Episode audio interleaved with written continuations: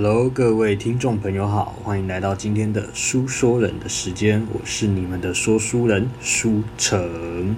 会有这一集呢，主要是因为就是看到、听到，从网络上也好，呃，新闻、报纸之类的，这几天啊，真的只能说这个社会不太安定。没办法，前一两个礼拜开始，就是会有陆陆续续有所谓的。就是台湾的这件 hashtag Me Too 的这个东西，又有一波新的受害人出现，然后去发出一些指控啊之类的。那我就觉得说，嗯，或许可以聊聊这些事吧，也当做稍微蹭一下这个话题热度这样。好，OK，首先呢，我记得最一开始最一开始是关于政坛上面的指控。就是包括说啊，某些高官或者是议员、立委等等的，然后运用自己职务或者是位置的方便性、权力，去对于那些他的下属，或者是比方说选民服务工作室的一些打工仔、员工之类的，去用权力、地位去压你，然后让你变得是必须遵从我这一些所谓的。性骚扰的一些动作，然后你还甚至不能有怨言，我就觉得这就是很典型的嘛。你在传统，比方说日剧、韩剧、什么偶像剧之类的，你都会看到很多反派都是用这种方式，就是你看我今天地位比你高哦，我比你更有 power、更有权势哦，或者是我认识哪个大老板，我就可以把你搞掉之类的。我觉得这是一个非常不好的行为，因为我必须说，就是。台语有一句俗语啊，“小白不得赔故”，就是你的嚣张没有你落魄的时间还要久。你今天拿你这个权势来压你，你看像现在的人开始反扑，你今天得到了什么？你得到了一时的欢乐，那你失去了什么？你失去了名声，你失去了这个地位。尤其你说一些做政治的，好了，他们是最需要口碑的东西。像我记得我小时候吧。我的老家有一个议员，他推动了很多，就是对于我们这个乡里蛮方便的一些福利措施啦。然后也有包括说，像最有名的、最著名的就是很多公车，郊区跟市区之间的连通。那我们对于这件事来讲，我们知道说，你今天有一个议员，有一个民代要有心去做到这件事，OK。其实几年的努力之下是蛮简单的。但是今天就是他有做出这个成绩，所以他的名声好，他的名声一好，就是我们会继续选他，那他当然就能一直待在这个位置。然后，好，你也不要说，呃，什么你当你当政府官就是有油水可以捞什么什么的，他一个地方小小民代也有很多好处可以拿。自然的，你有很多就算是自己不自愿参加的场合，你也要去。但是最起码最起码撇除掉这些，你能一直连任的原因是什么？就是因为你有这个名声。所以，像政坛中，你看，呃，林非凡那一种，然后或者是更之前、更之前那个叫什么陈伟霆吧？你看陈伟霆之前太阳花的时候，就是他跟林非凡啊多红啊，就大家就说哇，我们就是要干倒那些国民党那些政府。然后你看那个什么条约在那边，大家中华民国这一边都说什么没有意见、没有意见什么的，我们不能接受中国这样子的欺压啊。结果嘞？你看，一开始大家的身世都很好，后来呢，陈伟霆不是被爆出来在苗栗还是什么之类的，在那个火车上就是袭胸嘛，然后后来人也消失了，然后现在林非凡，你看他也开始被爆出来，有一些呃，可是林非凡主要不是因为 Me Too 这个东西啊，他是因为民进党里面的一些操作，但是你就会发现说，名声这件东西对政治人员来说反而是超级看重的。我今天可以没有权，我今天可以没有钱，我今天可以没有权力，但是我名声够好，我积累的名声，它几乎可以是转换成一定的票数。那我今天票数高了，我是不是就可以压倒你？那我上任之后，诶，假如你没有上，或者是假如你变成我的比较附庸的一个人，你看大家认同我的票数价值比你高，因为我名声好，我票数比你高，那这样你是不是要好好听我的？因为现在人民信任我，相对来看，你看结果而言，为什么县市首长选举完之后，副总统会下台？就是因为你在上位的人要负起一些责任嘛。要捍卫说啊，今天就是造成这个结果，代表说你们对我们这个政党的看法不怎么好，就是我们的我们自己政党的名声被搞臭了。好，我找一个人出来负责，把它弄下去。你看，为什么不是蔡英文下台，是副总统下台？蔡英文甚至还是党主席哦。你就会发现，就是会找一个看起来位高权重，但其实又名声相对还好，又没那么重要的人去变这个替罪羊。所以，必须说政坛这件事。起来的 Me Too 这个东西，其实你会发现它就是一种很老派的操作了啦。就是我今天用我的钱，用我的权力去压你，就说啊，你现在乖乖听我的话，以后给你吃糖那种之类的啊。反正我就是觉得啊，虽然是一个很老派的东西，然后，但是必须说，它真的是一个父权社会。反正就是以前嘛，你不要说台湾或中国还怎样，整个华人社会其实，你从以前很多历史的文本啊什么，你都可以看得出来说，中华文化之下，其实多数很多事情都还是存在于父权的思想。所以今天男性就会认为说，我有钱了，我有权利了，你们有些女人就是该听我的，不要给我在那边吵，不要挥，不要乱，你们就是好好听话就对。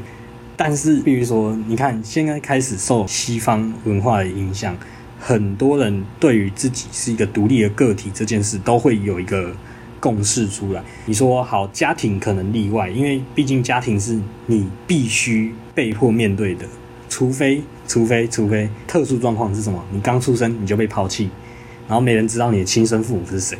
那这种特殊状况例外嘛？你今天人都是一个独立的个体。你有自己的自主权，当然法律会限制说你不能想干嘛就干嘛，因为你的心智尚未发展成熟。那今天这个就是一个很重要的点，所以你的人都是独立的个体。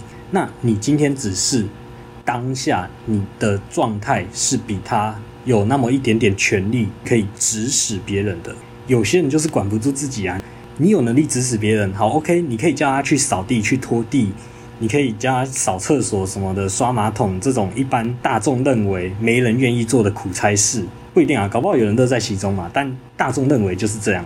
你今天有这个权利，你为什么不是拿来让他为自己服务，而是让他为自己服务？对，我也不知道怎么讲，但是就是，可是你必须承认，就是说，你今天有一个能叫他做正常的事情，那你为什么？你看，你今天有一个机会让别人。替你做正当的事情，你为什么偏偏不要呢？你还是叫他做的那一些，对他来讲不太舒服，对你来讲你会有风险的一个事情。而且再来，好吧，换下一个。你说朱学恒，他不是直播到一半被爆出来吗？就说啊，跟一些女性的什么议员、立委或之类的，就是他们在一起用餐之后。朱学恒就开始直接强搂、强抱、强吻，呃，我说的抱是那个拥抱的那个抱，对，强搂、强抱、强吻女性的当事人。然后呢，那些当事人，当然我跟你讲，我必须说，受到性骚扰的当下，你不一定会觉得那是在性骚扰，你只能在事后开始越想越不对。你看后来他也被爆出来嘛，就说哦，他曾经有过这些行为，但是朱学恒最，我也不知道怎么说，就是。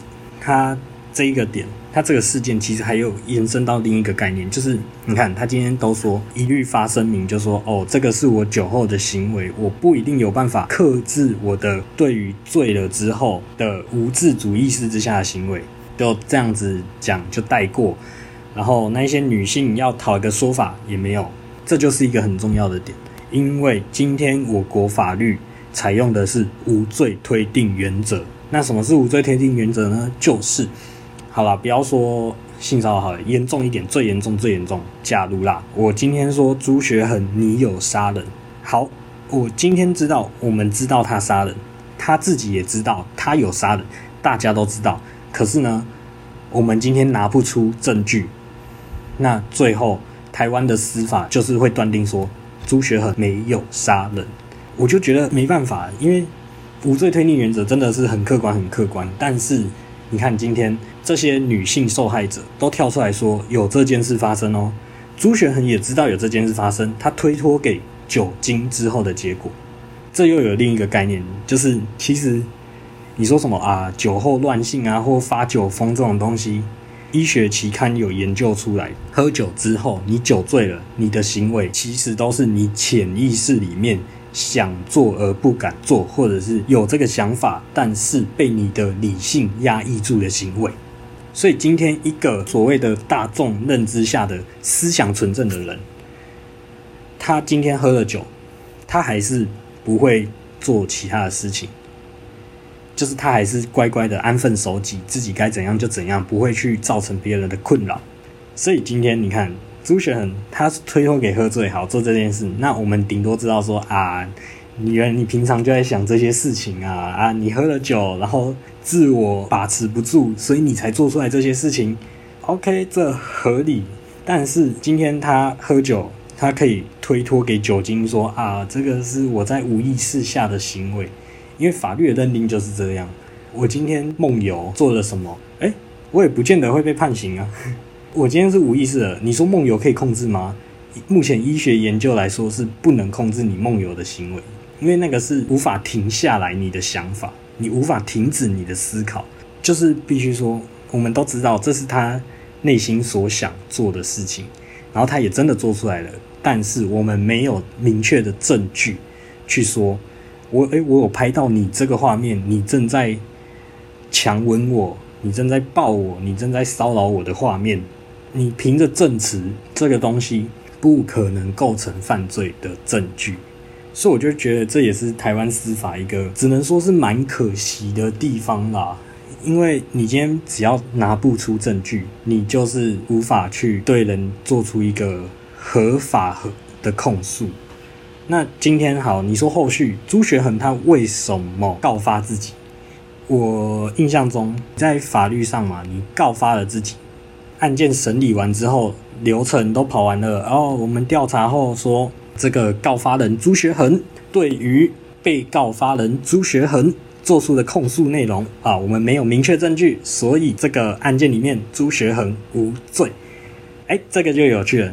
告发这件事情，通常通常是由第三人去讲，自首是在你有明确犯罪事实之下，你去跟警方坦诚说：“哎，我犯罪。”所以朱学恒这个他没有证据，所以他是用告发的。那已经告发的，不管是民事或刑事的案件，那个民事的话，它有民事诉讼法有第四百九十六条，或者是刑事诉讼法的四百二十到四百二十二条。它有很多事由，就是你可以去向法院申请，说让这个案件再起死回生，就是在已经确定的案件之下再重审。但是我刚刚有查到，我来告诉各位一下：第一个，原判决所凭证物已证明为伪造或变造者，简单来说就是你做伪证啊，你的证人、你的证物是假的，你的证人说谎，这个才能再重审。然后第二个是。原判决所凭之证言鉴定或通意其证明为虚伪者，啊，也就是像刚刚讲到的，你的证人是做伪证的，说谎了。然后三，受有判决之人以证明其被诬告者，就说啊，我告错人了啦，就今天要告的是什么朱觉恒，不是朱学恒啊啊，我不小心告错人，所以我现在要重新对朱觉恒做一个提告。哎，那个才有办法说哦，我这个案件是因为告错人，所以可能这个原本被诬告的就无罪还是怎样重审。然后再第四个，原判决所凭之通常法院或特别法院之判决已经确定裁判变更者，就是我今天的判决结果有在改变去做结案的那。然后第五个。参与原判决或审判判决之调查法官或侦查起诉之检察官，因犯件职务上之罪已经证明者，或因该案件违法失职已受惩戒处分，足以影响判原判决者，这个是什么意思？就是你原判决的法官或检察官接受贿赂，就说啊，我给你钱啊，你帮我把我的罪判得轻一点，还是怎样？或者是给检察官说啊，我给你一些好处啊。你来帮我起诉这个案子，还是什么什么的，不一定是原告或被告去提出，但反正就是你今天审理这个案件的人，你有拿你不该拿的好处，然后去影响判决结果，就要重判。在第六个，因发现有确实之新证据，足有判决之人，应受无罪免诉、免刑或轻于原判决所认所罪名之判决者。什么意思呢？就是假设你今天好，你出车祸，你撞死人了，诶，大家都在那边说啊，你就是故意吹油门，你把他故意撞死的，你是蓄意杀人罪。那蓄意杀人罪呢？它的刑责是死刑或者是无期徒刑。重伤的话，无期徒刑或十年以上有期徒刑。然后你后来调查完之后，好，都判案了。然后你有一个新的证据，你把行车记录器拿出来，你说：“哎，没有没有，我在车里当时对话，我有说，哎，赶快踩刹车，赶赶快踩刹车，我不能撞到他，不行。但是控制不住，刹车失灵还是怎样？我没有要蓄意撞他嘛，我尽量阻止这件事发生。那就是可能变成我过失杀人。那过失杀人的刑责是。”五年以下的有期徒刑、拘役或五十万以下的罚金，这个刑责你看五年以下，哎，跟无期徒刑很明显，五年以下轻很多了吧？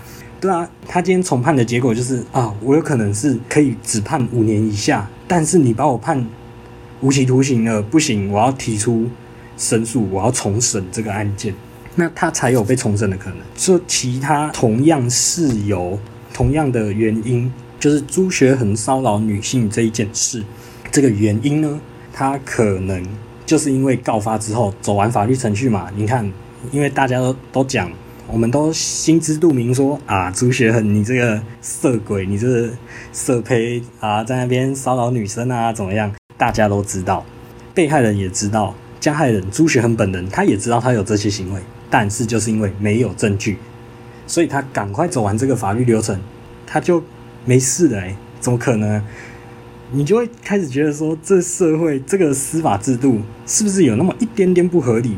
你会觉得说，这社会到底怎么了？你看他这样子就能逃过一劫，而且台湾的司法制度，我必须说，就是我们从小到大公民课都会讲一句话，就说法律是对于人民道德限制的最低标准。什么意思呢？好像你看，现在通奸通奸罪除罪化了嘛？OK，既然通奸是没有犯罪的事情，可能我今天已婚，然后我去劈腿其他女生什么的，我跟她发生一些关系，对，我通奸了，但我不犯法。可是你们能说我没有道德，就是不犯法。所以我觉得就是老话一句啦，法律只会保护那些懂法律的人。朱学恒这件事情，我真的看了，我觉得很复杂。我已经不知道该说聪明还是敢跳了。你今天聪明归聪明，好，你懂啊，你懂。现在判决无法把你定罪嘛，然后你赶快告发自己，什么什么这样的。但你今天说敢跳吗？你看，对于那些被害人来讲，我好不容易，我鼓足勇气喽，我去对你做出指控，我说你曾经伤害我。你对我做了这一些惨无人道的事情，我觉得好痛苦。我觉得我的生活因此我有一层心理阴影什么的。然后呢，你自己告发你自己，哎，怎么着？我以后就完全无法再对你提出任何控诉还是什么，除非我有证据。那么你看，就是这对于被害人来讲作何感想啊？所以我真的觉得这件事情不 OK，就在这个地方。法律保护的永远不是受害人。好，OK，那我们再换一个，就是你说黄子佼六月二十号他开直播有没有讲了很多嘛？讲很多秘密，发了很多地图炮。呃，其实我认为啦，就是你被抖出黑料之后，OK，你说我今天不爽，我也要爆你的黑料，那可以。就是像前面讲过的，这是合法，但不一定有道德。然后呢，你就会发现说，哇，原来演艺圈什么的这么黑暗哦，什么的，不止演艺圈，各行各业，人家有一句话嘛，三百六十行，行行出状元，你知道吗？出状元的同时，你也有那种就是很恶劣的人，都在那些行业里面呢。你不要说没有，不可能。警察也有好警察、坏警察的，法官这种判决别人的人呢。理应要做绝对公平的象征呢，都有那种好法官、坏法官，什么恐龙法官之类那一些的。你看，所以每个行业一定都会有一些黑料、一些内幕啦。所以黄子佼开始爆出来这些，我不意外。但是他爆料的内容就是比较有一点要去存疑的地方，就是你看他今天的指控说有些人是有在嗑药的，嗑药这件事想必前一阵子大家都知道多严重，新北市什么儿童喂药案，你知道吗？药物这些东西它是有时效性的，短则半年，多则两三年吧，或者是我不是在鼓吹，但是。还有一种快速的方法，就是你看，通常药物反应就是剪你的头发去做检验。那你今天不想被验到，你你会怎么做？你去漂发，你去让你的发质变得很烂什么的，烂到就是漂发，它基本上就是把你的头发的细胞弄死，让你细胞死掉之后，再把颜色盖上去，或者是它本来就是你死掉的细胞的颜色。所以你才能因此去躲过从头发里面采集的药物反应。新北市这个作为，很多人就在骂，因为大家都说，你看侯友宜他以前当警察，哎，那个药物你的时效性多么重要，你不知道吗？你酒驾可以过了一个礼拜说啊，你过一个礼拜你再来测酒测值，不可能啊！所以大家在气就是这个点。那你看今天黄子佼说的，就说他说你有嗑药。谁谁谁都有嗑药什么的，然后还强迫他一起说啊，来啦，这回加油啊！哦，这怂诶，就是你会觉得说很匪夷所思，你知道吗？他今天好，他做这些指控可能是真实发生过的事件，呃，我们保留保留嘛，我们说可能是真实发生过。那今天怎么确定他真的发生过？就是找到证据啊！啊，怎么确定他没有发生过？也是找到证据啊！好，你今天抖出来，可是他抖这些料，害到的也有可能反而还是他自己。你看，你说像更前一阵子，更前一阵子，统神跟 Toys 那个事件，电竞圈当时也是闹很大。你看 Toys 当初直接被抓到说，哦，有大麻烟弹，他就是明明确确、实实在在、罪证确凿的犯罪证据。那今天假如统神提出质疑之后呢？Toys 赶快就说：“哦，不对，我要澄清，我要改过自新。我顶多只有诈赌这件事嘛。啊，诈赌这个东西，好啊，你说简单判一判，吸毒这件事，那个罪责更重。我现在开始赶快不碰毒品，然后赶快去漂发什么什么的，把自己弄好，别人来抓不到。那我可以告你统神说，哎，你污蔑我，你诽谤我这样。所以黄子佼这一件事其实蛮危险的，因为那个是很久以前的黑料了嘛。”我今天你没有证据，就真的都是说有几分证据说几分话啦。今天你没有证据，就直接这样子说，人家警察好啊，真的办这个案子，你去告发嘛，你去提告嘛。人家办这个案子来查，查不到证据，我是可以反告你说你诽谤我，你污蔑我的。所以，你看像曾国成，好的，你说他在古籍抽烟喝酒，OK，这个他认了，就是。素行不良，我不知道有没有法律明确规定啊，说禁止在古籍抽烟喝酒什么之类的。我们本质的探讨还是必须在道德跟法律这件事上。至少我觉得最多人知道的事件，前一阵子一两年了啊，罗志祥嘛，再来又出一个吴亦凡。你看罗志祥，他闹出这么大的风波，被中国封杀，你觉得他凭什么回来台湾还能那么红？你觉得是因为他帅吗？他舞台很动感，很有魅力吗？怎么可能？那是因为他没犯罪。就像我前面最一开始说的啊，法律是保障人民道德的最低底线了。这什么意思？你一触法，那就是忍无可忍。就算动用国家的权力，我也要把你关起来。这是法律呢？那、啊、你说罗志祥？对啊，他多人运动什么什么的。你能说哇靠，他真的很有魅力，有一大堆女生想跟他怎么怎么之类的？你可以这样讲啊，你也可以看不惯他的行为，你就说啊，这男人怎么那么花心啊，什么什么啊？你我觉得他好脏哦，他一直在那边跟其他女生约来约去的。对啊，你可以这样讲他，但是他今天就是爆出来这件事，我们对他的认知就是哦，你素行不良，你的道德观、你的价值观，在大众的眼中。可能会稍微偏向没有道德，但他今天真的就是没犯法。啊，后续嘞，吴亦凡他是真的犯法了，他就是被封杀之外还关起来啊。啊，罗志祥你就只是封杀嘛，他到了台湾，他只要今天不是触法的人，一定还有不少人会是支持他。就连我本人吧，后续看那个他在花莲的跨年演唱会，我还是觉得他很帅啊。对啊，可是多一个想法说，帅又怎样？他没什么道德诶。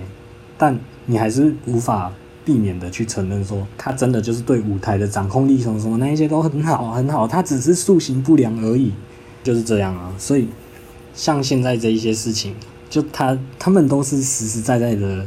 犯罪行为、性骚扰啊，黄子佼，我觉得他这个直播其实也蛮危险的啊，因为像我记得小时候吧，我爸很常跟我讲，就是说你今天一群人骑摩托车在路上，你们排成一列去闯红灯，警察抓你，有些人会跟警察说嘛，诶，不是啊啊，大家都闯红灯，凭什么你只抓我？他今天他代表国家行使这个权利，把违法违规的人。记录起来，他想抓谁就抓谁，只要你们都是违法的人，他想抓谁就抓谁。就像法律有明文规定说，假如看到现行犯，你确认他有客观的犯罪事实，我当场看到有人把别人包包抢走，我可以直接去压制他，这是 OK，这是法律允许的，因为他已经犯罪了。你怎么可能？你今天闯红灯，就是你已经违规了，你没有这个。底气去告诉警察说：“哎，你凭什么只抓我？因为你已经做错事了，所以你就真的只能接受审判。后续警察要抓其他人，那先等把你这个 case 处理完再说嘛，对不对？他会抓其他人啊，他又不是说我今天待在这里，我就只要抓你，不可能这样啊。可是今天就是你已经做错事了，没有必要再去抖其他，你就是好好认错、道歉什么的就好了。”我必须说，就是没有必要再去牵拖那些阿里拉扎的事情，对吧？而且最近吧，真的，我必须说，六月的台湾过得很不安宁。而且我保证，之后一定会有更多的 Me Too 的运动出来。就连我吧，曾经也稍微算是性骚扰嘛之类。就是我个人的话，是我小时候从国小那时候开始，就是吃超胖。男生就是众所皆知，男生你只要一胖，你的脂肪堆积在身体嘛，不外乎就是胸部跟肚子。所以我那时候的怎么说呢？我那时候的胸部也算是有胸部的状态吗？这种感觉，就因为太胖了。然后我之前那个时候在楼下等我妈从地下室上来接我的时候，哎，一楼的打扫阿姨，她就看一看，她就说：“哎呦，阿丽奈。”大口干呢，就是你怎么胖成这样？哦，都有胸部的什么什么，然后他就过来摸一把，我就想说 What the fuck？我当下真的第一个想法是 What the fuck？你到底在做什么？就是我当下感受到的是震惊跟错愕，只是后来真的才会越想越不对，而且你也有可能很多时候，就是比方说公司啊什么，大家同事聚餐，然后有一个主管未接的对你这种下属毛手毛脚。你可能也只是当下就想说啊，那个气氛在这样子，我也不好当场打断这个欢乐的气氛啊啊，也有可能是什么人家在兴头上嘛啊，大家黑皮一下，我等一下就过了。事后呢，越想越不对劲，然后才提高性骚扰。所以很多错误的观念就是大家都在检讨被害人说啊，你为什么不当下就讲出来？因为我亲身经历过，就是因为当下你反应不过来。你甚至会想说，诶，这会不会是什么整人节目还是什么之类的？哦，这个后续可能也也可以再讲一个，就是有很多嘛，比方说最著名的恋爱家教 awkward，对之类的，就是你当下可能认为说，哦，我只是在做效果还是什么，你，就没有发生。可是很多人就会在检讨被害人说，啊，你干嘛当下不讲？就是因为今天我被吓到了。我不知道该作何反应。我第一次遇到这种事情吗？不可能像电影里面什么啊，主角遇到那种反派是什么杀人魔还是怎样，然后我就马上呵呵呵，然后把他打倒。不可能。很多人对于未知的事件发生，第一个反应都是呆住了，就说哈，现在是怎么样？不会有人很能马上去做反应啊。所以我觉得检讨被害人这件事真的是很不 OK 的想法。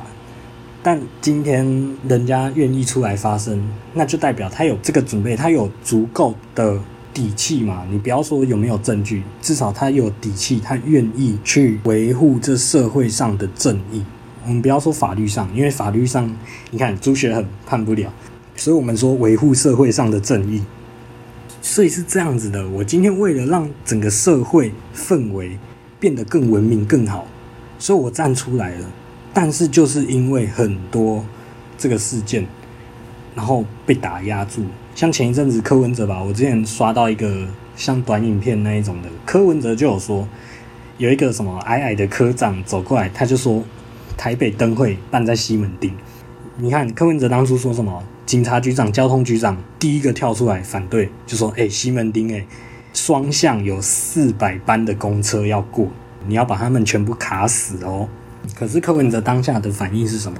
今天有人要做创新，而且他的想法是可行的，我当然是全力支持他。今天这些人，他们出来主持社会上的正义，反而被打压，到底是怎么回事啊？台湾这个社会，我必须说，台湾这个社会真的是。已经在一个崩溃边缘了，你知道吗？太多反乌托邦的想法跟事件发生了。好，话说回来，就是你有些都会在那边说嘛，啊，那个女生被骚扰，是她自己穿得太暴露，还是怎样怎样？那是她私人的事情，这是无法被定罪的。比方说像男生好了，我自身蛮常去健身房，你会看到很多人都是穿吊嘎的啊。男生嘛，都是穿吊嘎，甚至女生只穿运动内衣而已。那为什么健身房？我当然不能说没有发生过，但是你看健身房虽然说有发生过什么性骚扰的案件怎样，但是但是还是有很多未发生的事情啊。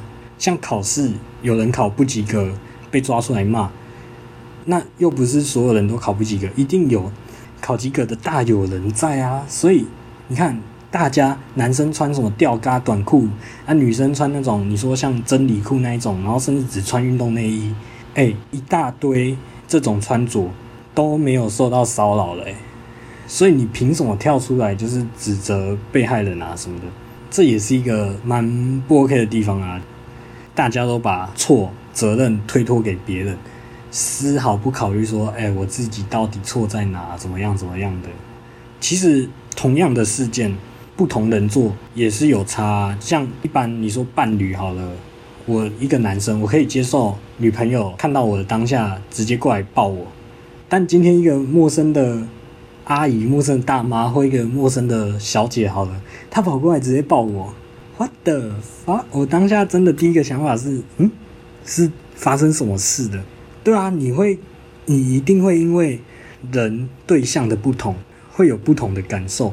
不是说什么啊，人帅真好，人丑性骚扰。虽然说这句话也有点对啦，但是今天你有没有想过，就是你做的这件事情，你有十足把握不会出事吗？很多人就是少了自我审视这件事啊。然后还有像前面提到的媒体试读有没有？媒体带什么风向啊？你就觉得说哦，它是好的。你看前面太阳花学运。大家吵起来就说，就说哦，我们这些抗争青年就是战呐，我们就是打压这个欺压我们政府的中国，我们要跳出来反对啊！你没有看到的是什么？是这些内幕诶，他们到底做过了多少坏事？你完全不知道，因为媒体没有爆出来。所以啊，做人还是就是台湾人真的应该。加强自己媒体识读的能力，在国中上公民课的时候，媒体识读这个东西，其实它已经有一个发展概念：行政、立法、司法、监察、考试，五权嘛。台湾用五权分立嘛。媒体被叫做俗称的第六权。我今天媒体可以拿来监督政府，也可以拿来替政府讲话。政府做得好，我帮你打广告说：“哎，你这个进户美败啊，我替你恭维啊呢，就是你这政府不错啊，我帮你。”宣传帮你讲好话，那你今天政府做的不好，我可以骂你啊。可是大家忽略的是什么？媒体运作，媒体再怎么说也是一个公司嘛。他要不要钱？要。钱从哪里来？财团。啊，财团有没有背后势力在支持？一定有。假如支持他们的刚好是当今的政府呢？就是我今天我是你的大老板，你不敢讲我坏话吧？他其实某种程度上也是用权势、金钱在压你，就是让你不敢讲我坏话。那但是很多人就会被这个误导，就说哦，他一定是好的，怎样怎样怎样。必须说，就是连媒体都不可能办到中立了，所以人相信媒体，我觉得无可厚非啦。但是多少还是要多比较嘛，多看几台媒体，然后去想一下，说哦，这件事情。到底是不是真的诚如媒体所述呢？还是另有隐情啊之类的？我觉得这是大家必须要去想的啦。然后对于性骚扰什么这这些事情，真的真的越想越不对，真的要站出来，一定要跳出来。你不讲，你就是把自己的权利、自己的权益拿去丢水沟了。这个社会也有可能因为你们很多人不讲。造成什么？只有少数方跳出来，大家就会认为说啊，少数方才是对的。但没有啊，多数保持沉默之下，你的风向就会被少数方带走。那一被少数方带走，人家就会开始觉得说啊，你为什么不出来澄清啊，什么什么的？所以在审慎考虑之后，觉得有必要的情况下，还是得站出来发声。你可以不要采取提告什么这么极端的行为，但你可以表达你的支持。很多事件。还是让大家反思一下，对，就对于这个话题有一些想讲的，然后想说或许也可以稍微蹭一下嘛，然后啊也顺便表达自己的看法，但就是总归还是一句，就是人要思考，你要好好去想怎样才是对这个社会真正有帮助，不会让这个社会风气越走越歪。